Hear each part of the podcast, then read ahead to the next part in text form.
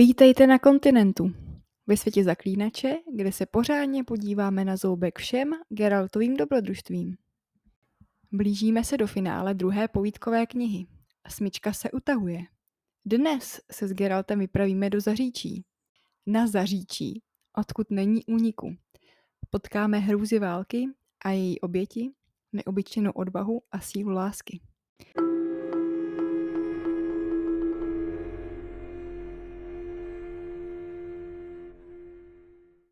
Ocitáme se na chatrném, starém, prohnilém mostě.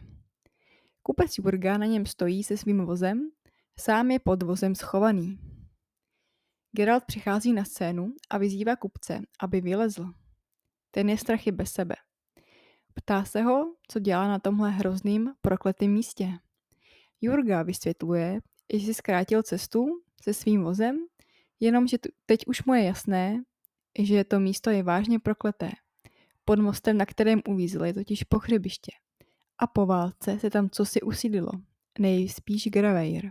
Jurgovi se ale v úvozu zaseklo kolo vozu a nechtěl ho tam nechat, protože eh, Bůs má nabitý zbožím a cenostmi a jeho pomocníci utekli strachy a nechali ho tam.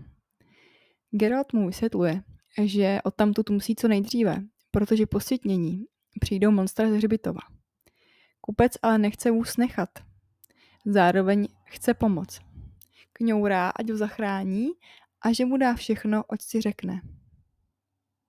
Geralt se otáčí a chce to zopakovat. Máme tu totiž další příklad zákona překvapení. Jurga se nejdřív bojí o svou mladou ženu, co na něj čeká doma. Ovšem ani zas tak moc mu to nevadí, raději zachrání ten vůz. Geralt očividně není potěšený. A Jurga souhlasí, že mu dá vše, co najde doma, po návratu a nečeká to. Jurga si zároveň všímá Geraltova medailonu a dochází mu, že je to zaklínač a že zákon překvapení po něm vyžadovat musel. Geralt ho tedy posílá uh, schovat se zpátky pod vůz a sám se chystá náčiní na boj s netvory, kteří dlouho přijdou. Slunce totiž pomalu zapadá a tak si chystá náčiníčko a vypíjí i zaklínecké elixíry a lektvary. Jurga se ho samozřejmě leká, protože vidí jeho elixíry poznamenanou tvář. Opět se schovává pod vozem a netvoři už přichází. Tmou se nese sikot. Kupec vidí dlouhé pařáty, slyší skřípot drápů a vidí neskutečně rychlé pohyby. Geralt tancuje s mečem. Moc tedy, ale strašně moc, koušou zaklínače do nohy a tlačí ho k zábradlí mostu. To je ale velmi chatrné a nevydrží. Pod vahou Geralta povoluje a řídí se do hluboké strže pod mostem na ten hřebitov. Netvoři sičí a meč stále sviští. Pak nastává ticho. Les o něm měl, ani listy nejsou slyšet.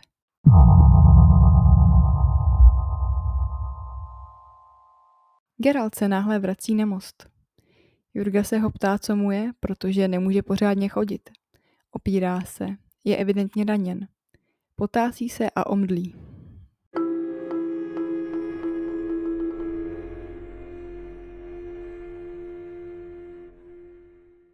Zvídáme se, že Geralt byl nějakou dobu mimo. Měl ale velké štěstí, protože Jurga je slušný člověk a nenechal ho tam zemřít, ale ošetřil ho a naložil na vůz. Už nějakou dobu jsou opět na cestě. Vůz drkotá po cestě. Dokonce se vrátili pohunci Jurgy a pomáhají mu. Geralt na tom ale není dobře. Leží v horečce na povoze a blouzní. Volá je Nefer. Jedou lesem a Jurga hledá léčitele, kteří by Geraltovi pomohli. Náš zaklínač se na chvíli probere a chce po Jurgovi podat uh, flakony z jeho věcí a pije pěje. Jsou to zaklínecké lektvory, které by měly pomoct trošku ten jeho stav zlepšit. Má ale opět halucinace, smíšené se vzpomínkami. Zdá se mu u Jennefer a o Beletejnu, kdy se viděli naposledy. Ocitáme se tedy s Geraltem na oslavě Beletejnu.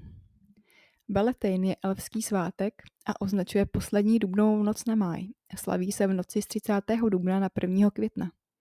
Je to festival plodnosti, začínající ze soumraku a trvá až do úsvitu. Je to také tradiční čas pro zahájení nebo ukončení vztahu fyzické povahy. Jídlo, pití a láska jsou na pořadu večera, díky čemuž je tato oslava časem mnoha manželství. Ohně jsou hojné, veselící se jsou pozbuzováni, aby skákali přes plameny pro štěstí a vlastní plodnost. Všechny tyto elfské svátky jsou inspirované keltskými, stejně jako Beltane tady. Beltane je totiž svátek galského máje. Tradičně se koná 1. května nebo přibližně uprostřed mezi jarní rovnodenností a letním slunovratem na severní polokouli. Název festivalu je synonymem měsíce označujícího začátek léta v galském Irsku. Historicky byl široce provozován a oslavován v celém Irsku, Skotsku a na ostrově Man. Beltane je zmíněn v nejstarší irské literatuře a je spojován s důležitými událostmi v irské mytologii. Také známý jako v úvozovkách první léto znamenal začátek léta a bylo to období, kdy byl dobytek vyháněn na letní pastviny. Byly prováděny nejrůznější rituály na ochranu dobytka, lidí a plodin a na podporu růstu. Byly zapálovány speciální ohně, jejichž plameny, kouř a popel byly považovány za ochranné. Lidé stejně jako na kontinentu chodili kolem ohňů nebo skákali přes plameny, a nebo chodili po uhlíkách. A setkání u ohně byla doprovázena hostinami a část jídla a pití byla nabídnuta jako oběť. Mnohé z těchto zvyků jsou součástí Mayday nebo Midsummer festivalů v některých částech Velké Británie a Evropy. Veřejné oslavy Beltane upadly z popularity ve 20. století, ačkoliv některé zvyky jsou nadále oživovány jako místní kulturní akce, především v Irsku. Od konce 20. století kelčtí novopohané a vykané provozují festival založený na Beltane jako náboženský svátek. U nás v ohně taky pálíme, a to na čarodějnice. Ovšem jako náboženská oslava to většinou nepůsobí. Geralt je tedy na oslavách. Vše okolo jsou tančící postavy, veselí a orgie. Geraltovi se skoro zadaří. Neboť vědmák smilný jest nadmíru všelikou.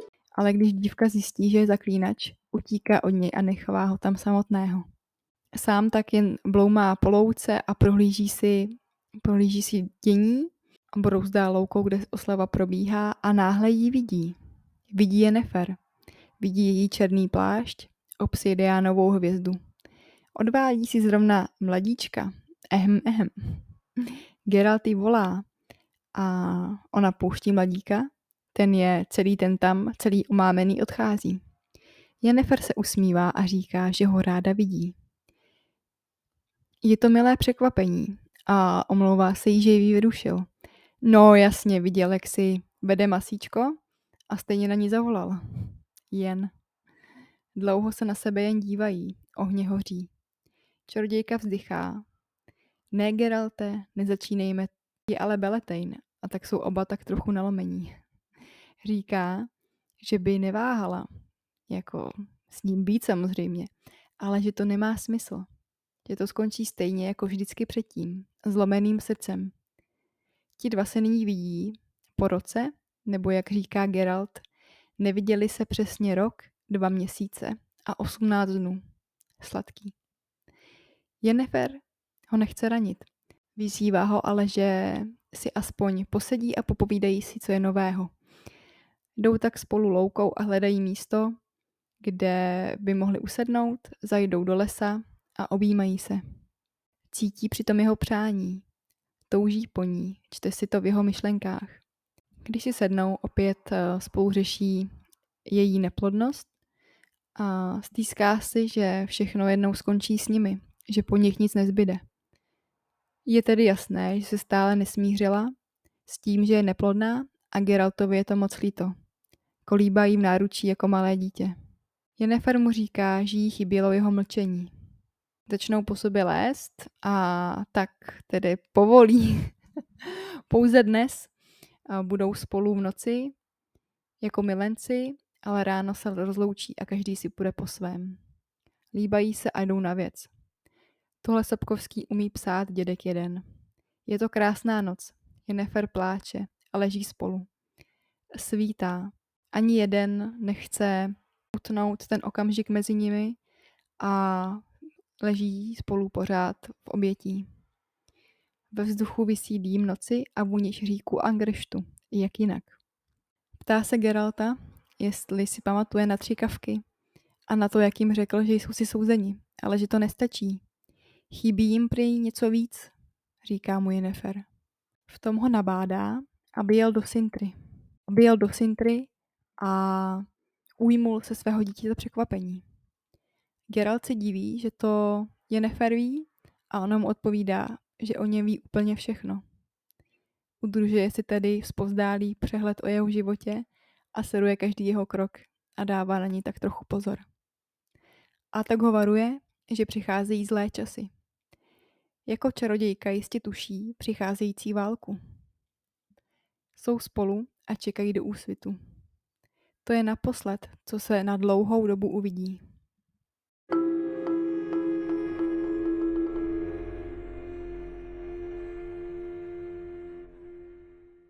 Vracíme se do přítomnosti a Geraltova situace se nemění. Rána hnisá, noha je celá oteklá a Jurga stále zoufale hledá léčitele. Geralt mu děkuje za záchranu života a Jurga jemu. Mezitím už urazili dost velký kus cesty. Přijali z Temerie do Sodenu. Teď přejíždí Mechové vrchy. Zaklínec se opět podat a flakonek se zaklíneckou meducínkou. Je na tom opravdu bledě. Má další vzpomínky. Upadá do neklidných snů. A v té další snové sekvenci se dozvíme, že se přece jen do Sintry vrátil. Po šesti letech od zástupní hostiny, přesně jak řekl. Tohle celé se stalo ještě předtím, než si Ciri potkává v Brokilonu samozřejmě. Um, Geralt je tedy v Sintře a čeká na audienci u Kalanté. Společnost na nádvoří u Kašny mu dělá Myšilov. Sledují fontánu, kde si hrají děti. Přemítá, které z těch dětí, které si tam hrajou, je tím jeho překvapením. Ptá se Myšilova na Dunyho a Pavetu, protože v té době, po necelých šesti letech jejich manželství, už jsou oba mrtví a zahynuli totiž na cestě ze Skellige do Sintry. Překvapila je bouře na moři a z jejich lodě nebylo nalezeno vůbec nic. Prostě zmizeli bez stopy. Myšilov uh, přemítá. Je divná věc, že tenkrát uh, jejich dítě s nimi nebylo na palubě, protože bylo v plánu, že pojede s nimi a měli je vzít sebou na loď, ale v poslední chvíli rozhodnutí změnili a nikdo neví proč. Paveta nikdy neopouštěla své dítě. Jen tak suše mu Myšilov prozrazuje, že jeho kalanté chtěla zabít. Poslala dokonce samotného Myšilova. Nicméně pak to odvolala. Královna po chvíli přijímá zaklínače. Schází se spolu v zahradách paláce. Královna se houpe na houpačce. Říká mu, že doufala, že už nikdy nepřijde. A už je to dávno. Geralt vyjadřuje Kalanté svoji soustrast nad smrtí Dunyho a Pavety. Ví, že svoje vnouče tak vychovávala právě Kalanté. V tu chvíli ale ještě netuší, že jeho dítě překvapení je Siri a vůbec netuší, že to je dívka a ani jak se jmenuje, prostě nic. Že je v představě, že to je chlapec celou dobu vlastně. Valenté je jak jinak, připravena asi zaklínačem zase pohrát. Samozřejmě, že mu své vnouče nechce dát a vymyslela tohle. Po vzoru pohádky bude mít Geralt jeden pokus na to, aby poznal, které z dětí, co si hrajou v kašně, je to jeho. A odvede si to, které si vybere, bez ohledu na to, jestli je to jeho dítě překvapení nebo ne. Královna se krutě směje. Prozrazuje Geraltovi, že si studovala o zaklínačích. Ví o zkoušce trav, ví prostě o všem. Třesou se mu ruce.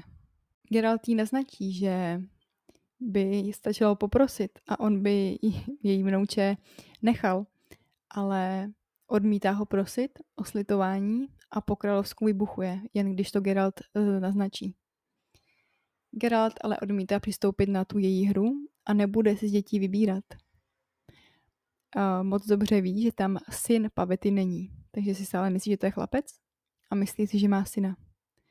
Prý si žádné dítě nehodí, aby tak uh, krutě bylo vybráno a tak krutě zkoušeno a stát zaklínačem si nezaslouží žádné z nich. Sděluje královně, že nepřišel proto, aby jí odvedl vnouče. Přišel se naopak toho svého nároku na dítě překvapení vzdát. Kalanté otáčí a zarpěje zase jednou kůl společnost. Úplně stejně jako v povídce Otázka ceny. Sedají si s Geraltem a pijí. Kalanté řeší, proč zaklínači vynucují onu přísahu, zákona překvapení, a když je na světě to, to tolik sirotků a ona mu musí dát své dítě. Vysvětluje, proč si pro svou odměnu nejde. Protože to vzdal. Geralt jí vysvětluje, proč si pro svou odměnu, pro své dítě překvapení nejde. Vzdal to totiž, protože nevěří v osud a nevidí smysl v tom odvádět dítě z domova. Kalanté mu na to odpovídá, že se osudu spíš bojí. Jemu se opět třese ruka. Ona mu ji tiskne. Věnuje mu hezký, upřímný úsměv a ptá se ho, co se s ním děje. On se jí trošku otevírá v téhle chvíli a dozvídáme se, že není pravda to, co Myšilov tvrdil právě v povídce Otázka ceny. Geralt není dítětem překvapení, je jen obyčejným sirotkem. Královna se ptá, proč nemá své vlastní dítě. Obecně proč zaklínači nemají potomky, které by cvičili. Vysvětluje jí, že zkouška je hrozná a nevratná a že má vliv na plodnost těchto mužů. Kalanté ale chválí, že výsledek proměny v zaklínače je celkem obstojný, i když riziko je nepřijatelně vysoké. Podle ní být zaklínačem není nic špatného a prý by neváhala a dítě mu dala, ale bojí se právě toho rizika, že by to nepřežilo. On jí znovu ujišťuje, že by jí dítě, její vnouče nikdy nevzal. Kalanté se ho ptá, a zde nenávidí jeho matku za to, že ho opustila a on se musel stát zaklínačem. Geralt odpovídá, že ne, že měla svou volbu a tohle byla ta její, odložit ho. Rád by si ale dopřál zvrácené potěšení, kdyby ho viděla. Kdyby viděla, čím se stal. Ví, že jeho matka je čarodějka a jako čarodějka bude stále mladá a krásná a zdánlivě mladší než on. Kalanté se ho ptá, jestli chce vidět dítě a podívat se do učí osudu. Geralt ale nechce své dítě ani vidět.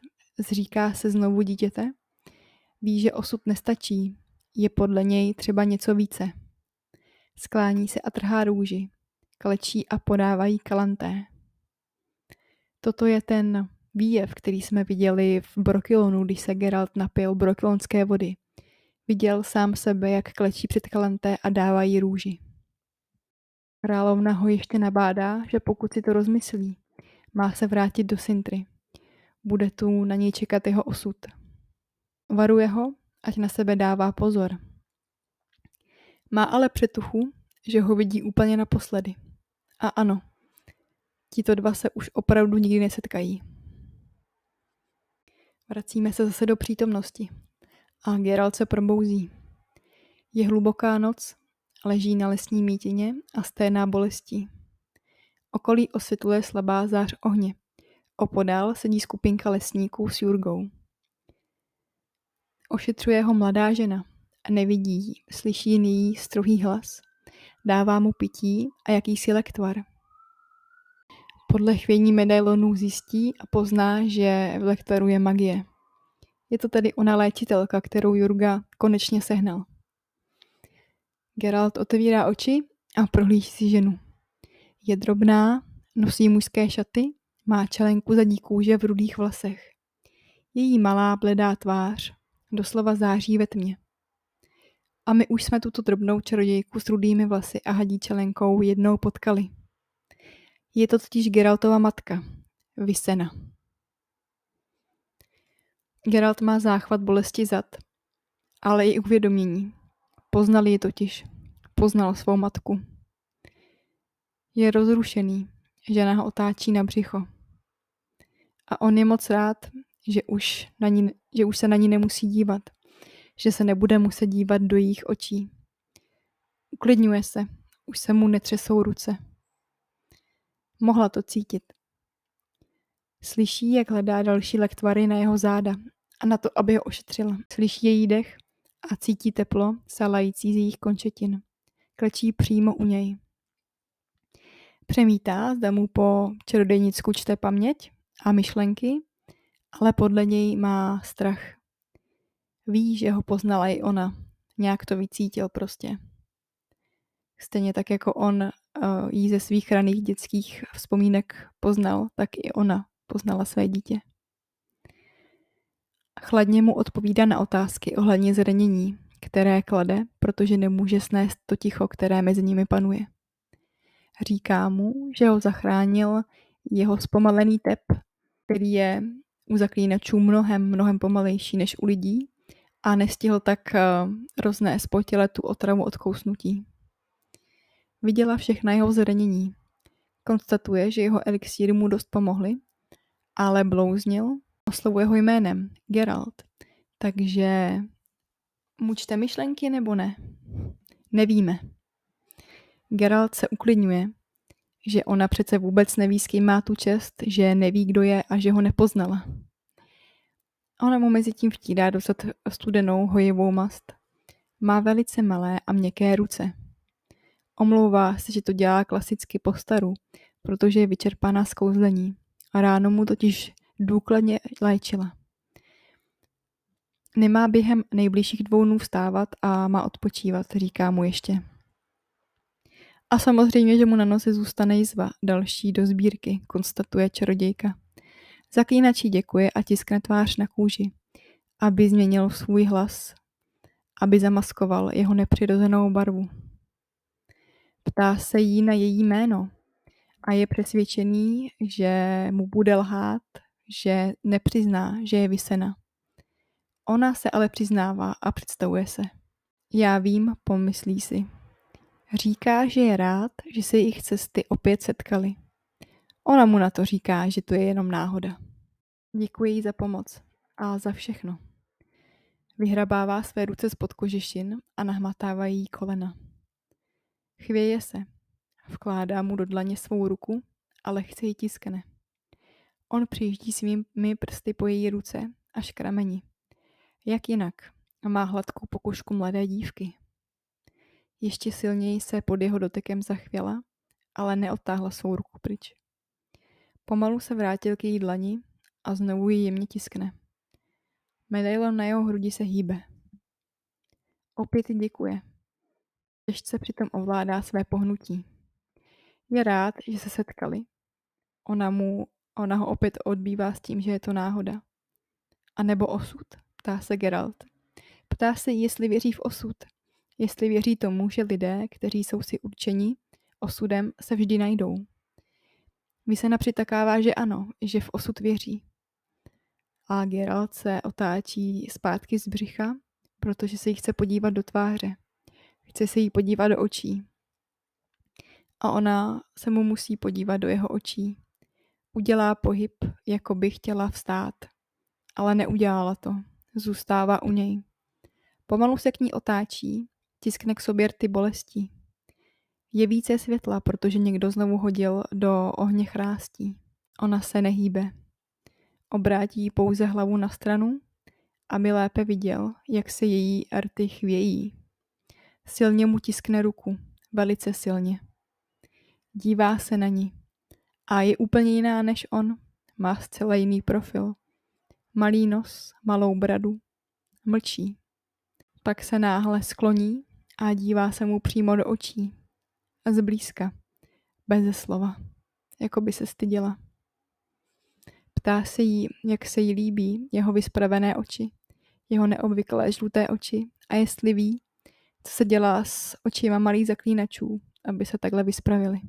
Slavuje ho jménem a chce, aby přestal. Nemůže. Nesnese tu představu, co se s jejím synem muselo dít. Geralt je zlomený. A říká, že mu to jméno dal Vesemir. Geralt z Rivie. Naučil se dokonce i rivískému přízvuku. Asi kvůli vnitřnímu pocitu vlastnictví domova, i když vymyšleného. Vesemir mu dal to jméno a Vesemir mu také neochotně prozradil její jméno. Ona ho tiší. Ptá se, ptá se jí, zda i tenkrát, když ho odložila, věřila v osud a jestli věřila, že se ještě někdy setkají. Přiznává se jí, že si vždycky představoval, co jí řekne, až ji potká. A domníval se, že mu to přinese zvrácený pocit radosti, tak jako to líčil Kalanté. Velká slza se třpití na její tváři. I Geralt cítí, jak se mu prudce stavuje hrdlo, až téměř k bolesti. Cítí se ospalý a slabý. Zítra za světla jí chce položit nějakou otázku. Ona ho ale nabádá, že musí spát a odpočívat. A že by to stejně nebylo k ničemu. Že už se nic nedá změnit. Nemá smysl, aby si způsobili bolest. Už nic se nezmění na tom, že ho jako dítě odložila a dala ho do, pí- do péče Vesemirovi a věděla, jaký osud ho čeká. Už není cesty zpátky. Ještě mu říká, že to nebyl Vesemir, kdo mu dal jméno. Nic to nezmění a také nic nevrátí zpátky, ale chce, aby to věděl, že to ona ho pojmenovala Geralt. Loučí se s ním, říká, ať na sebe dává pozor a nesnaží se jí hledat. Nemůže mu dát víc. Uspává ho kouzlem, Geralt protestuje. Ví totiž, že ho opustí, než se probudí. Ale proti své vůli usíná. Chudák Geralt. Už se s nikdy neuvidí. To je doják, co? Velmi osudové a velmi smutné. Tady povídku utínám, protože ještě nejsme ani v půlce vyprávění a byli bychom tu pravděpodobně dvě hodiny. Zbytek si povíme příště. Ještě nás toho v povídce něco více hodně čeká. Všechny Geraltovy osudové ženy ho provázejí jeho potácením mezi životem a smrtí. V jeho vzpomínkách se ocitáme hned dvakrát v minulosti. Chronologicky v Sintře, šest let po narození Ciry, když ještě netuší, že jeho dítětem překvapení je právě děvče. Před Kalanté se ale vzdává svého nároku a odchází z vlastní vůle sám s prázdnýma rukama. O čtyři roky později se ale s Ciri setkává v Brokilonu. Tohle setkání se uskutečnilo v minulé povídce Meč osudu. Někdy krátce poté dochází k dalšímu flashbacku na oslavě Beletejnu, kde se Geralt znovu setkává s Yennefer. Stráví spolu noc a vypadá to, že se ani jednomu nechce se znovu rozdělit. Čarodějka mu radí, aby se svého osudu nebál a došel si pro Ciri. Nečekaně se Geralt po cestě k Virgovi domů dočká také setkání se svou matkou, které je pro oba velmi těžké. Vysena je konfrontována se svým dávným rozhodnutím zdát se svého jediného potomka. Ani jednomu ale setkání rozřešení nepřinese. Oba jsou evidentně pohnutí a je znát, že své city nezapřou. Je to ale tak, jak to je? My nevíme a ani se nedozvíme přesný důvod, proč se Vysena Geralta vzdala. Podle mě dítě překáželo vonby za jím posláním, být užitečnou a dobrou léčitelkou a musela tak zřejmě obětovat svého syna. Geralt totiž není dítětem překvapení. Sám to Kalanté říká při jejich posledním setkání. Nebylo to tedy tak, že by Vysena malého Geralta Vesemirovi dát musela. Příště budeme pokračovat v putování domů k Jurgovi. Něco totiž Geraltovi slíbil za záchranu života. Tak zase za týden. Ahoj.